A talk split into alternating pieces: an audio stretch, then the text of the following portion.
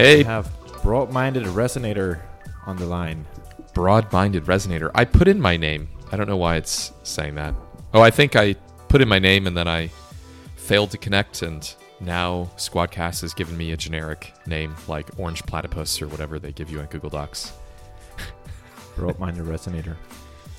I like it's that more one like the server names. in Heroku or whatever. Yeah, Yeah. it's like Green Forest One Two. Yes, yeah. cool. Hey, How you man, doing? How's it going? I'm feeling good. Feeling good on a Monday. Too bad. Yeah. Yeah. How are you? Are we just saying the same thing? We're not allowed to have the same feelings on the same day. That would ruin the intro. So, how are you, Peter? um, I'm also fine Oh, on a Monday. okay. I just I need curtains in this room, as you can tell from the video. yeah, you are like, I'm roasting. yeah, I'm golden. yeah. You look like um, one of those like uh, you look like a s- some kind of art or, or sculpture where like half of you is just completely illuminated by the sun, just burnt like super super bright, and the other half is dark. Some kind of and it's kind of what's going on as well. no. It's just it makes you look so dramatic. Yeah. Dramatic chipmunk. hey, um, it's good to chat to you. You want to do some uh, maker manager updates I- kind of thing? I like that. I like that a lot. You want, awesome. Do you do you want me to go first this time, uh, sh- or do you want to go first? Get it out of your system. you go first, man. Okay. Okay, I'll do a manager first. Um, Bjorn and I took a few days off last week because there was a, a holiday and it was on Thursday, so the whole country basically decided Friday is a is a holiday as well. I get like everyone was like unionized also gets the Friday off. Good call. So we, Maya and I, went to our cabin for the weekend, which was very nice, and you know, like mowed the lawn and went fishing, and, Hmm. but also um, did I I tr- I really tried not to work actually, and I didn't do any like I didn't sit down to do any tasks. Um, but a few people reached out that I wanted to basically onboard as customers. So Oh, during the break, got two new paying customers, which was pretty exciting. it's great. One, one of them especially is uh, a batch company from the third batch of TinySeed that just started called Lasso, Cool. and they're doing um, they're doing a tool for affiliate marketers, and I I recommend everyone go watch their video. Their demo video is amazing. It's one of the best demos I've watched. It's the one with the cowboy. Okay, I haven't seen it yet. It's so good. Hmm. Andrew, the the founder, told me that it it took them a long time to find like a legit cowboy that could do the the video for them. It's awesome. He's super legit. Very cool. Yeah. We should probably link it in the show notes, maybe. Yeah, that sounds great. Yeah. So um, Lasso wanted to use Reform in their onboarding, which is one of my favorite use cases for the tool right now. So basically, it means you sign up for their free. Um, they have like a freemium model, so uh, you sign up, uh, or if a free trial or something. I think they have a free trial, not freemium. They have a free trial. So when you sign up, the first thing you see basically is uh, the reform, and then they ask you about how big your website is and if you tried other affiliate tools and then they do some cool stuff with hidden fields that I hadn't really thought about myself but they basically also track they track the origin that they get from um, from where people signed up Mm. They track that in reform so they can look at that together with the the onboarding survey questions that they ask thought that was pretty cool but yeah it was a nice customer to get because it's Yeah. it's the onboarding survey use case that i'm really excited about these days because it's such a like one of the worries i had of course with this product is the non-recurringness Yeah, tr- of Mhm. when you need a form Yeah. but this is very recurring it's ongoing and it's a, it's critical like it's it's a core part of their onboarding right now Yeah, which is a little scary, isn't it, as a service provider? in a sense, I mean, we don't want to block their onboarding certainly. so like stuff needs to work, but I guess in general, stuff needs to work when Yeah. you're the entry point to something. Forms just have to work. Period. I mean, yeah, exactly. Your intake, and if intake breaks, Yeah, like our backend, the builder, like if that breaks down for some reason, you know, people can send a That's a support great ticket, we can fix it. But but the front end, it has to just work all the time. Like yeah, we we had a situation a few weeks back where we needed to deploy something, and we knew that no one was using the product because it was like like one customer at that point, hmm and but we still decided we need to do this in a way that caused no downtime, just to get used, like train that muscle. Like we can't just take forms down for two minutes. right. It- yeah, It just it's not an option. yeah, because at some point, somebody somewhere is going to have uh, errors for two minutes or during that window. You know, because of that. Yeah, and you never know how important that is for that person. hmm So Yeah. yeah, so yeah, I was really excited about that. And the thing that I love about that use case, besides it being an ongoing use case, is just like it's you you're providing some sort of like baseline of value just by sitting there and they're onboarding. But then like the way I think about it is like the next time you need a form and you also you could just reach for reform and, and create a form for something, you're like, hey, that's awesome. I had this tool, I'm already paying for it. Because we're so used to like every time we need to do something, we need to buy a new tool. But then when you have this general purpose form tool, you're already getting value, you're already paid for it, it already paid for itself. It just I think it's gonna feel good to people to just have that Oh yeah. tool and be able to use it for other things as well. So I think they call that I think they call that consumer surplus in a, in a sense. It's like I already have this. Uh, yeah. I already have this cost. I'm paying it. If I can get more value out of something without any additional cost, um, of course, it's Right. contributing to the long term value to you. But to them, it's just uh, yeah, it's just more for more for the same amount, which is which is great. right. Yeah, it's cool. Yeah, and then the other cool thing was um, because it's part of the onboarding. Um, they were like, "Hey, we need to get rid of the logo, the reform logo." And Yeah, I'm like, "That's going to be very expensive." no.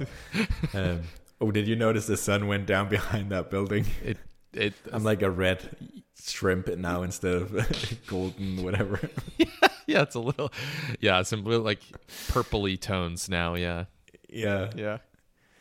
No, but basically, so this this started this whole discussion between Björn and I about like how much is a is the logo actually worth for us to have there, and I think what we ended up doing with Andrew was we basically doubled the price. So it's still, I'm pretty sure it's still way below what they like their willingness to pay Mm-hmm. because it feels like this is an important tool to them now, and they're willing to invest in something like that Yeah. if it just works, as he said. But it also we want to be a general tool. We want to be a horizontal tool. So we don't want to have we don't want to be too expensive, and we want to be at least for now. I think we're aiming to be probably like half the cost of of a Typeform. I think that's uh, just a quick commentary on that. Like I I really like that because you're going from the bottom up with your pricing. Like you said, we we doubled our price, not we found out exactly what it's worth to him and charged just less than that because you're not pricing into the niche. Because who knows, like somebody else might want to remove the logo because it's for some fundraiser or something. They don't have, you know, they have a really different budget, you know. So Yeah, yeah, it's too early to price Yeah. for a specific. Know, so- yeah, and that's what we talked about. Like if Coca Cola needs it, like it's not going to be. They're going to be in a different plan, not just because of the logo. they're going to need other things too. But- exactly. Yeah. yeah but everyone who's like who wants to embed it into their product like they probably want to remove the logo mm-hmm. and Yeah. you know when they send out like when you send out a, a survey you might not care about removing the logo mm-hmm. like it might be totally fine that there is a logo that says which tool you're using to collect the information i think um, but at least for the embedded use case i see why it's it's something a lot of people would need and i think like it's not it doesn't feel like the right thing to just be like okay yeah that's like enterprise 10 times Yeah. whatever Yeah.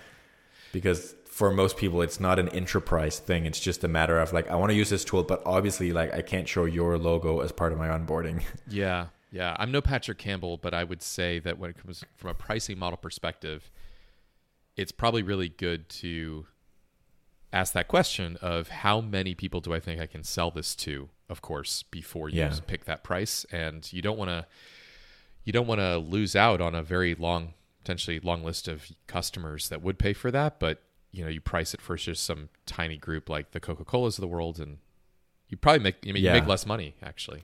Yeah.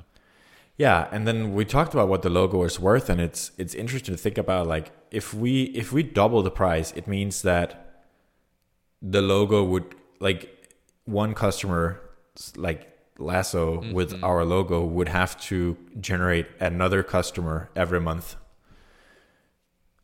to be worth oh, like more than one customer per month to be worth more than us just doubling the price. The- If that makes sense. Well, uh, so if they if they give you one new customer per month, they would have to pay you, you know, yeah, what what you're charging offsets the them referring one new customer that sticks around forever, right? right. Yes, Yeah. which means Or as long as they stick around. yeah, Yes. yeah, which means um, you're leaving a lot on the table. But I think that's back to the original point. That's okay. You know, you're not leaving everything. Yeah, and I think Yeah. if if if uh, if one customer generates another customer per month, I think we're, we're probably at a pretty crazy spot, anyways. yeah, yeah. You're you're way too early to be worried about. Um, do we have the optimal referral situation here? I mean, the fact referrals are happening already. The free plan is going to do that. So, um, Yeah, I suggested today uh, to Bjorn that we should build a basically like a slider, so you can just pay to increase the opacity or decrease the opacity of the logo, oh man, that's funny. That is and then add like an ex- exponential function. To, Uh, yeah, I mean, I said this. I said this not that long ago. Like putting your own logo onto something or removing the maker's logo is the easiest no-brainer like pricing threshold. You know, trigger right Yeah. to do in B two B SaaS, and everybody should do it. They can, right? It's like, yeah. yeah, And like, what's easiest, getting someone to pay to remove the logo or finding another customer? Mhm. So, I think I, I I feel like that it's a pretty good place for us to start with that. Oh, yeah. pricing. Yeah, but yeah. then yeah, and it was good to see like someone being willing to pay more than the nineteen bucks that we charge now. you could. And- yeah. Yeah. thinking outside the the box a little bit maybe you could give people the option of keeping the logo and saying look you're a paying customer but we will offset your subscription and or pay you a referral bonus for every person that comes through that thing. And so Yeah, maybe they're a paying customer but they keep the logo anyway. So like they pay you the whatever dollars a month but they're like i think i'm actually going to keep a little link or logo there just so i also make referral money because like that's good for me yeah, yeah. That's something we talked about as well. That's how Drip did it. Every Drip customer was essentially a referral as well. nice um, yeah so that was really nice it's it I, I love seeing that use case a few other people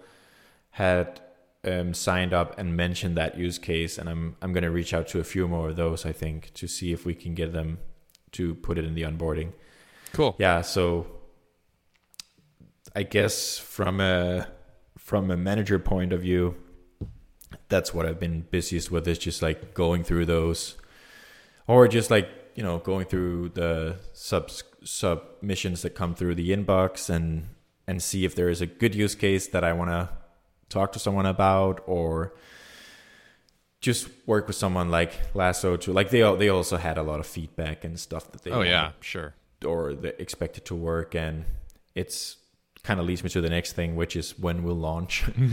Um which is the the question that we it, it it's kind of like fusion energy like it's it's always right around the corner. It's it's not 50 years out but it's like 2 weeks out. Yeah that's so okay what?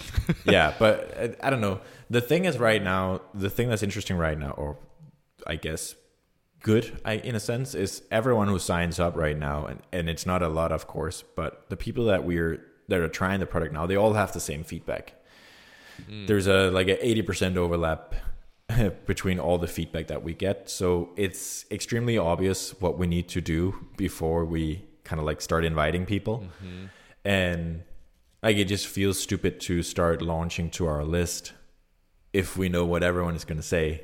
So it's as boring, I guess, as it is. Like it's just a matter of fixing more things before we start doing it. Can, can I? I'm gonna ask a. I'm gonna ask a hard question. Um, so I am stealing from uh, Shreyas, the product manager or product director there at uh, Stripe, who was recently on uh, Art of Product. Um, but he has this really cool categorization of things where he talks about uh, how to categorize product and product changes or improvements. And you know, one of them he calls you know differentiators, incremental improvements, so making something good to great um, or bad to better. And then there's broken windows, which maybe is better said the bad to better or not good enough, embarrassing to good enough to not be embarrassing. Are all the things you just mentioned things that you put in that embarrassing camp, the broken windows category? No. It's I don't know what the split is, but some of it is definitely that. It's like the first thing that half half the people that sign up, the first thing they do is try they, they try to copy and paste something, and we, we have really bad support for that right now. Oh, like a f- like, Like, a form questions or they have like I think for some reason people write this stuff down in in a Google Docs so they can share it with someone else before they they take it to the form tool or they have a, a form in another system that they want to copy over or something like that. So a lot of people end up starting with some sort of copy paste situation. Hmm. And that's a bad that's a, ba- a bad first hand impression with our tool right now. Yeah, interesting. Um, so it's something we want to do something about. And the other thing is people try to do like WYSIWYG stuff, like they try to make some text bold or paste a link and stuff like that. We we don't have support for rich text uh, right now as well. Huh. So Okay. and the, but then there's also thing that things that they like they're blocked by, like they need logic to skip a page or they need a certain field type and So there it's, it's yeah. it's it's very straightforward. Like there's Yeah. none of it where we're like, Okay. hmm, Okay. I wonder how we would solve that. Yeah, then like, that, that- sounds really. That's probably what it's about. It's like you you I hear you, I feel you. I think the main thing is just you're not asking for my opinion, but my opinion would be, you know, the things that on that list, as long as there's none that have this like treacherous quality about them where you're like, I don't know, this could really blow up and take us a long time, then it's like great, you know, just Yeah, like the rich text where like it would be really nice that like to start inviting people without half the people complaining about we're not having it, but at, at the same time we defined an appetite for it mm. because it's something that can easily just you know go out of spin out of control and just mm-hmm. you know you're re-implementing Google Docs or something like that in the end, Yep. Yep. and that's not what we want to do. Yeah. so it's like finding just enough of that so that people go, okay, it's not like a mature thing, but it's there. Yeah. Yeah. Like, it- for example, like most people need rich text as the first part of the form. Like, they need some sort of introduction paragraph with maybe a bulleted list, a link, or like something like that. Mm-hmm. Describe some sort of thing that people are signing up for. Mm-hmm. So, ideally, we would want rich text to be available everywhere. Like, if you're writing a label for something, you should be able to have a link in there or some bold text or something. So, basically, every block in our form builder is you can do what you expect to do with like rich text. But then when we played around with it today, like we realized that might be like a, too big of a scope. But so we basically realized, okay, it would be really easy for us to just have a rich text block type. So you can just add like a, a, a form, a block to your form that has this like rich text um, editor experience. So that's like our backup right now. It's like if we run out of time, it- you know, with the appetite that we defined, we'll just do that, and that'll be good enough for now. Yeah. Yeah. That's But we want to spend like a day or two see if we can get the other thing to work, Mm-hmm. Because we legit don't know how much work it is. So we just want to like play around with it. yeah. The, the, the proper version is would be great. But if not, there's this escape hatch where you just say, "Yep, that'll satisfy the Yeah. need." So you're gonna you could you can have your Google Docs thing Mm-hmm. pasted up here in the beginning of the form, and then you can put all your fields below that. Okay, cool, cool. Yeah. But that's not like that's not an exciting solution, but it's a good enough solution for now, I think. Yeah, that's okay. You're not trying to differentiate on that per, Yeah. per se. Yep. Yeah, and then yeah, I'm also just trying to really, I guess, moving into the maker stuff a little bit. We're we're really trying to take advantage, I guess, of all the people we know that have done similar things. Mhm. So I guess last week, um, I jumped on a call with Derek, and he was very kind to basically give me all his wisdom about how to do a like an embed script because obviously he built the one for Drip. Oh, that's so good. and basically help us to like so we had a working solution but i was like it, it'll be stupid not to run this by derek because he can basically just take like I don't know, 10 years of this kind of experience and be like hey you don't want to do this you want to do this blah blah blah. So that's basically what he did. He's like in my like if you do this you probably you probably never have to change it again It's awesome. and you can ship like you can ship updates to your snippet, but you won't have to change the the, the stuff that they pasted on their end. That's, most likely. That's good. And I was like, yes, that's worth spending a day getting that set up. Absolutely. Good call. yeah. Yep. And I'd already sent our old snippet to one or two people that I had to ask to update the snippet and just like feeling the pain of that. It's like, yeah. It I, I don't have to do this too often. Yeah. Yep. Makes sense. And then today we're working on Logic, so I I hit up Benedict from Userlist and was like, "Hey, you have a lot of Logic in your app. Hmm. What's like? Is there anything about like the data structure that you know you wish you knew from day one about how you store this?" And Mm. um, because he has it's literally the same UI that we need for Oh, interesting. Yeah. like it's like you know if email equals whatever or like if name equals something do something on the next page or go to this page or something Yeah. Yeah. That's cool. yeah Huh. so Quick, quick question actually for you on that front. So now, as a as a reform customer, um, I'm doing early access sign up list, which is cool. I had the thought of like, oh, I want to email these people. Obviously, we have this list of email addresses. At the next one of those things on the horizon is obviously going to be put these email addresses automatically into whatever tool we're using for emailing, I guess, or it's an integration that's coming. Yeah i mean that's what we're using zapier right now to get all the people that sign up for our early access list into Userlist Mm. Okay. We're actually the f- we're the first people to test some of the marketing capabilities of Userlist's. So Hmm. you can basically have that's what you've requested since day one as well. So we basically have everyone who doesn't have a user ID, Oh, interesting. and then when they get a, a user ID, they become a a user basically. Clever. Okay. So I could do that. I could pipe into intercom using Zapier as well. Yeah, Okay. Cool. that's pretty straightforward. Okay. Nice.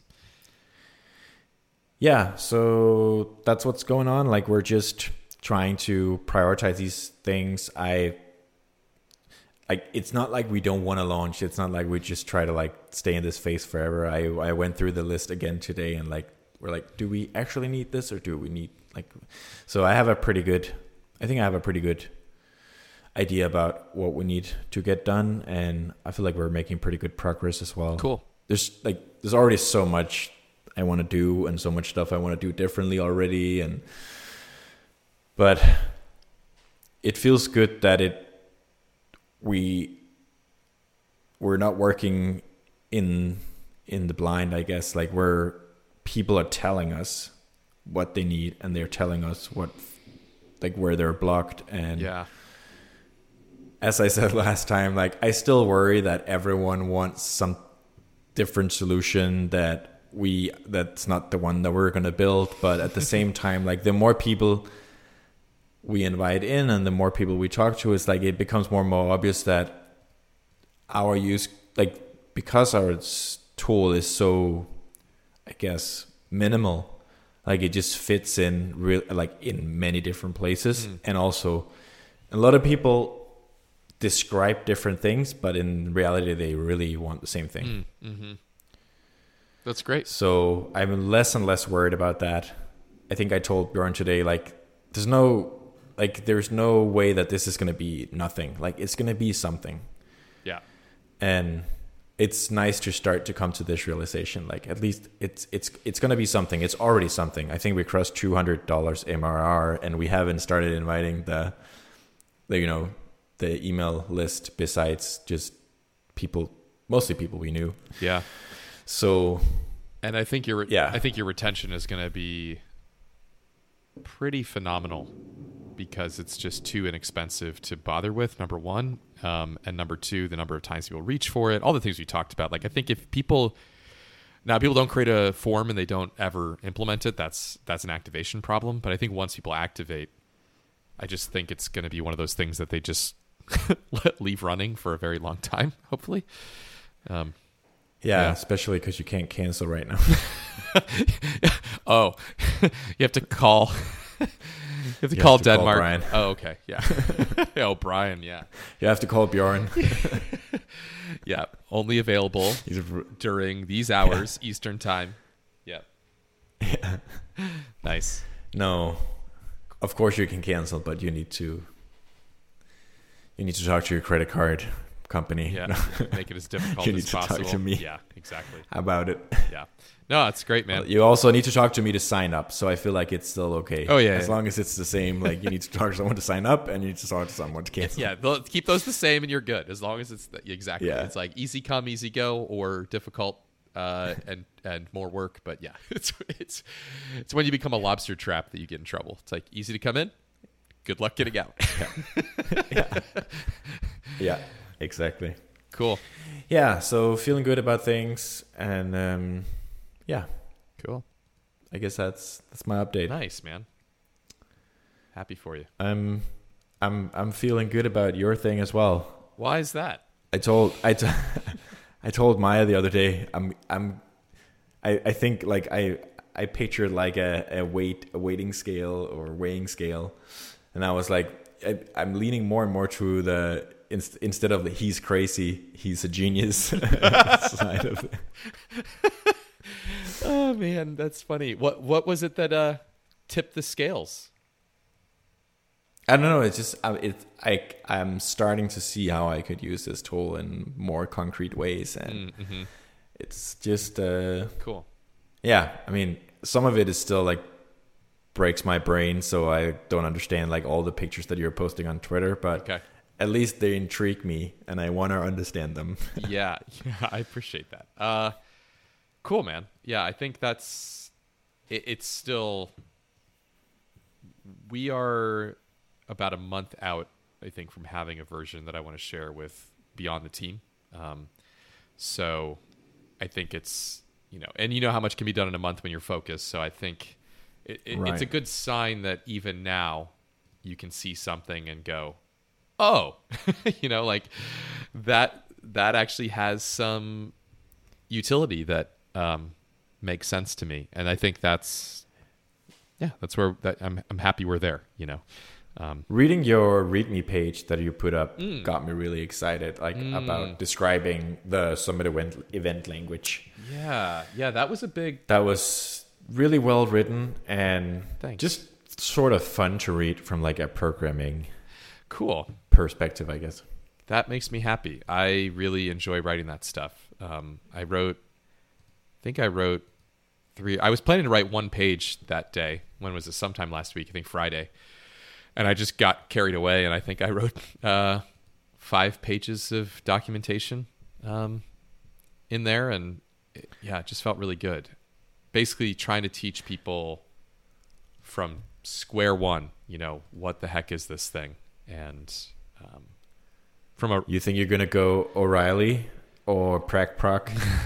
Yeah, I I mean I I'd love to well, I mean there's a lot of there's a lot of emotional aspects to that Or question. I mean, it's kind of a it's funny. It's it there's a lot of tongue in cheek there and there's a lot of, you know, whatever, but at the same time, I think there is a lot of um emotion and aspiration in saying if it's good enough and it's valuable enough. Like I think a not insane success uh, milestone is there is a book out there that teaches people how to like like recipes. You know, it's like yes, you can get a reference guide to you know Python online from you know some .org, but like if there's actually a book of like Python recipes, like clearly the language has gotten traction in the market because other people care enough to write these things and and share them. So um, yeah, I don't think that's crazy. And I spent um, yeah, I've spent some significant time in the last week on both the maker and manager side. I think on the manager side, so on the maker side, writing the documentation, working on designs, and I would probably say using the product directly and providing feedback to uh, Giles on just how the product feels, how it's performing, if it's doing what I expect, building things with it, um, making things with Summit, uh, and then commenting on the experience and where it's still falling short. And then, you know, I said this uh, probably a couple weeks ago. It's really amazing how there's now, like, the language existed before the before the UI that we have today, but the UI is so much more efficient at writing you know the language that um, I'm getting faster feedback on the language itself in terms of you know its shortcomings and how it should work and things like that. So it, there is this um, positive feedback loop now between the the IDE, if you will, and the language where you're like, oh, this isn't the IDE's fault. Like I want to be able to do this, but the language doesn't support it what's fun is when you're the author of the language you can just go into the language instead and like you know change it there so one fun thing i did last week was you know i've i just noticed that i was having to put in these numbers a lot of times that were just kind of ballpark estimates for different things.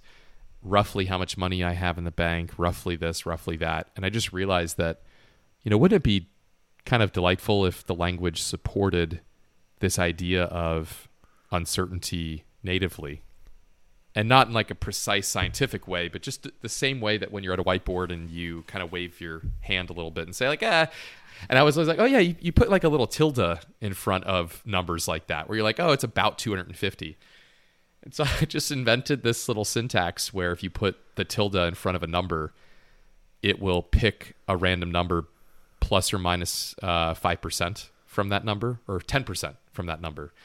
And so, you know, uh, 50 is going to actually randomly become something between 45 and 55 and stuff like that. And you can use that on any number anywhere in your model. So it's just really fun because now, well, there's a lot of reasons why it's fun. I'll get into that in second, but it worked. It was really easy to implement actually. Put it in the parser, it just goes through, does a, a, a a match. And um, yeah, now you have this instant ability to kind of fuzz your numbers. And and also, I think this is the key point. It's one thing when you put 15,000 into a spreadsheet and you know that it's fuzzy, but then you share your model or your spreadsheet with somebody else and then they immediately fixate on that 15,000 with the three zeros on it and go, "Well, that's really round and precise." You know, and it's like a stumbling block to them then because they they want to know where you got the number, how accurate is it, and everything else. By letting you put a little tilde in front of it, you're explicitly declaring that it's a fuzzy estimate. It's an estimate, and they should they should read it as such instead of like obsessing over the exact digits, right? That it is. So, so I did that. Yeah, that was really. Uh, it was it. It was in you. The the screenshot you shared you had several versions or you could tweak the how much it differed from the or how random Yeah. but it was very um I'm, i can't find the right word but it, elegant it was very elegant syntax i thought Thank It looked looked great Yeah, yeah, it's really concise, right? It's it's like if I'm in Excel and and I want to put in a number and I want it to be randomly between, you know, eh, I want it to be roughly 50. There's a way to do that, but it's going to involve a random function and some calls and some multiplication and whatnot. Um, I think that And you're not encouraged to do that. yeah, you're not encouraged to do that. It's not dangerously easy. You know, it's No. it's hard enough that you probably aren't going to do it. I mean, I don't think I've ever done. And then it's weird because it's like, well, what does it mean in, in Excel to rerun the model so that you get a new random number? Is it like every time I change? You know, so so I think it's just it's a nice place for it. yeah, to your point. So you can do a tilde in front of something, and that's plus or minus minus ten percent. If you do a tilde and then the number and then a question mark, it ups it to 25%, two question marks 50%. So you can basically admit that something's a complete wild guess, right? and and you know, there's another way that people approach this with it which is um Monte Carlo simulations where you can put in numbers and then you can declare distributions that you want to use like, you know, a uniform distribution, a Pareto distribution. Um and then run say a hundred model runs and get the spread, the, the stochastic output from that. And then you sit back and you look at that and you figure all this and you do all this analysis. I think it's a lot to ask somebody to do all of that work. And so I'm, I'm trying to introduce this little baby step of you don't need you're not trying to do a full blown Monte Carlo simulation, but what's important to you is you documenting the fact that it's a, an estimate, having the model treat it like an estimate, and then making sure other users know that it's an estimate. Like that's a nice to me foot in the water, as opposed to Yeah. a full blown, you know, like I said, Monte Carlo simulation thing that feels like a heavier exercise. Yeah. Right? And I know for someone like me, like when I if I try to do some some of that modeling, like if I'm trying to ru- uh, model my runway, like there are numbers where I'm like I I don't know, like and I I actually want it to be a little random because I want to see w- about like the numbers that I actually know Mm-hmm. when I change those, like how how does that change the the entire thing, even when some of the other fields are more random? Oh, interesting point. Yeah, so you can you can use this to treat certain things like controls and certain things like yeah. non-controls, right? And what what I, Is it actually is this number actually important because this like because I thought this other number was this hmm. exact number, hmm. or if I change it to like something something more random, is my is it, does it still hold? Like is it still Yeah. Can I still control it with this other thing? yeah, are you the, are you on the wrong side of some are you just on the right side of some threshold and benefiting from Yeah. that or are you um or are you uh, you know, are you not? And uh I think I think what I also learned is that if you put one of these into your into your syntax, then as you continue to build the model, you know, the output changes then each time you run it, right? It's just like if you had a random function in your code. And what's fun about that is that it, you start to get a feel for the textures, like the texture of the possible outputs starts to become apparent to you. Like, so you put in a, eh, it's roughly 50. Well, like then you go on building and you see the numbers at the bottom. It's like, ooh, my revenue is 11,000 a month. And then they keep building. It's like, ooh, 9,000 a month. And you're like, oh, where's that coming from? Oh, that's all coming from that. And like, can you live with, right? Are you comfortable with like the differences that you're seeing, right? As you keep Yeah. building, it gives you a more of a, a tangible um, experience in terms of what's possibly going to happen. Yeah. Yeah. So I just had a lot of fun making that. Um, and that was just one of those random Friday things. But uh, it really brought me a lot of joy to put that into the into the system, and it was um, very high leverage, you know, for a one character feature. So, um, Right. so that was cool. And then on the manager side, maybe shift over to that. I spent um, some time last week and then this morning really I'd say each week right now my job on the product management side is to take all the stuff that's in flight and in progress, kind of update the status and everything, and then do a resort and just make sure that we still think that these things are important and that they need to be done before we release this to others. So I did that this morning, and one thing that I thought was really one really encouraging sign was because of the work we did in the last week. Not only did the amount of work decrease linearly because we checked some things off, but even some of the things that I thought we needed, I moved those down below the line now and said, you know what, like those changes made it so much better that I don't think we actually need these things anymore that I thought we were going to need because the product is just even better than I thought it was going to be at this point. So we're we're shrinking scope pretty pretty rapidly at this point and I feel like we're converging on a finish line that is not Yeah. going farther away. If anything, I think it's getting closer, which is really exciting. Nice. Yeah, I can totally relate to that. We keep like that keep happens to us is like we when we didn't have multiple choice, we were like we also need like a yes and no Right, exactly. boolean. Yeah. And then but then once we had multiple choice, we were like, well, we sort of have boolean because you could just put you know two bool- boolean options Yeah. in in the multiple choice. Um so uh, when we had the other thing like we actually didn't need need the first thing that much. So it's Yep. yeah, and it's just like some of these things. Like if it's nice to see people be creative Mm-hmm. and see it more like form more organically what you actually need, but you still need those basic building blocks. Like you still you need to provide some basic tooling so Yeah. they can get the stuff done they need. Yeah, exactly. But I think once you provide that, But it's it's nice to like even if it's almost artificial, like see them like force them through a few hoops just to see if they'll do it. Just sort of like from a psychological point of view. Yeah.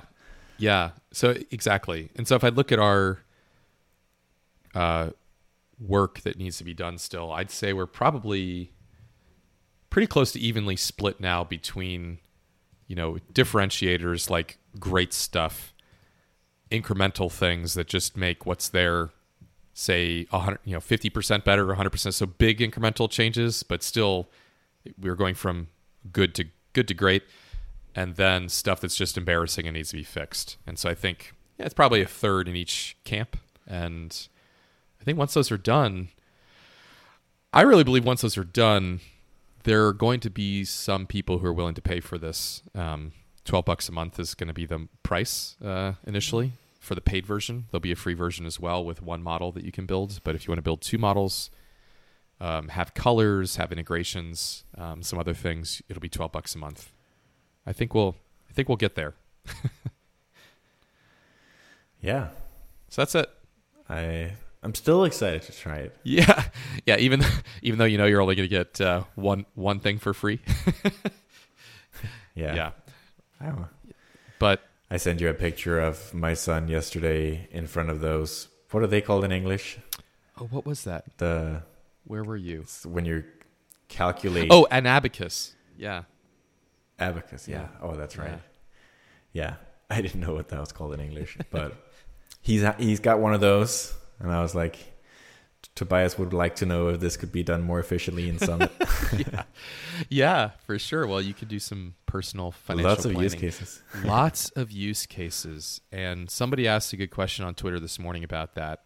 You know, just asking the number of use cases for Summit V3, which I thought was kind of kind of cute that he called it V3 because Yeah. let's let's be honest, it's the it's the third swing here of the bat. Um, so many use cases, and I think I think that's a strength. Like I'm not trying to hide the fact that it has so many use cases. I think what we're trying to do is keep the surface area of the product small.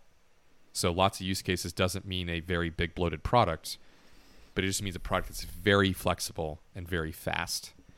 And so it, it Yeah. provides this substrate of functionality for many, many, many use cases. But the key thing is I don't want I'd rather have many use cases among a market of people that talk to each other and maybe maybe you use it for three different things and somebody else uses it for two different things and somebody else you know, you know uses it for something different i think that's okay what we don't want is well medical professionals use it for this and lawyers use it for that and these people use it for that and they don't talk to each other and they don't relate and they're all different like use cases scattered across markets is bad i think many use cases within a market is what you expect out of a tool like a knife or a spreadsheet or whatever, or whatever, right? It's like, Yeah. of course, you use it for a lot of like like forms. You know, you want people to use it for a lot Yeah. of things. So, um, It's funny, like we, I remember probably more than a year ago, I remember us having a conversation here in the podcast about how we started with a very fixed use case and then we just, the tools became more and more flexible and you built, you build a more and more general purpose tool, but then we kind of both at the same time went back and built some simpler use cases on top of the, you know, the, the general purpose tool. But now we're both moving in a very very horizontal. So it's like it, it it's like we we jump back and forth between like super niche and not niche at all. And it's it's interesting because I, I like i love the bet that we're making right now and it feels it feels good and we're seeing a lot of people being interested in it. But then another th- uh, like my backup plan right now is like like there we're seeing some really really solid use cases right now from just like even stuff that we hadn't really thought about when we started building the tool. And people are using it in ways that we hadn't thought about. Yeah, so like the SaaS onboarding survey tool that's a product in itself. Like Mm. so if if we can't figure out how to build a horizontal general purpose form solution for some reason or the market apparent like for some reason doesn't want it like there is like all these different use cases that people have been showing to us that we can just dive into and and and and try Yeah. instead and some of them like that is its own product and its own business Yep. if someone wanted to yeah, and and people are. I mean, people are focused on onboarding specifically and building vertical solutions. I think what you might be doing is taking the first five percent of that. You know, not away, but you're overlapping the first five percent and saying you could have that tool, or you could just use a reform, and you could use the reform for these three other things in your business. yeah And for some of those, it'll yeah it's a big part of the value prop yeah, for some of those it'll be enough. Um, I was talking to somebody this well, same same conversation on Twitter this morning about you know how do you position a tool that's horizontal.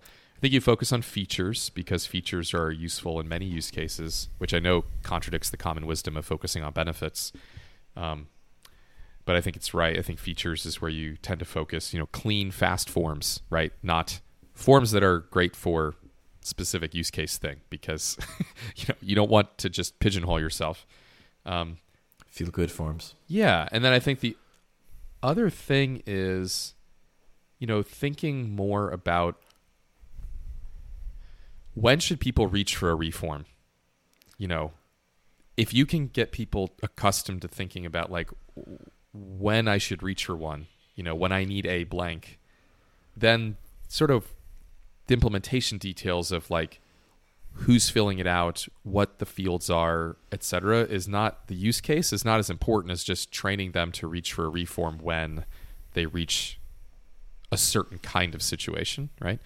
So I'm, I'm hoping the same for Summit is that when people are presented with a certain kind of problem or a certain need, they reach for it as a tool. And that's what we help them understand. Like, when should you reach for Summit? You know, and then I think, you know, what they do with it, we're going to be sort of delighted to find all the ways that people people use it, right? Like probably go way beyond what we imagined. Yeah, I think it's like Notion. it's a good example of that. Yeah. Yeah. I didn't. I don't think they thought people were going to build websites and all like all the things that people are doing, Totally. And ha- or maybe they did. I don't know. Maybe they had a division. yeah, and, and another like how mission critical those uses are and how important they are and the value that people feel out of it. It's it Notion in some sense they care, but they're not going to say, well, this is only for people who are using it in a mission critical setting. It's like, no, if, if you want Notion, my, my daughter uses Notion just to organize her personal life. Notion doesn't care if a teenager uses Notion to organize their personal life versus, you know, a medical board uses it to organize their notes from from board meetings. Like they really don't care. Why should they? In, a- in a sense, you know. Yeah, Um, so I'm ex- I'm I'm with you. I'm really excited about the horizontal bet. and embracing it. Yeah, horizontal bets is like the 2021 thing to do.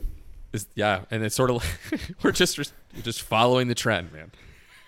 Yeah, I mean we have to. We're on a podcast. Right. Well, cool, man. Good to chat. Yeah, good catching Yeah. up. Have a great rest of your day. Oh, you too. Talk to you next week. Bye. Bye.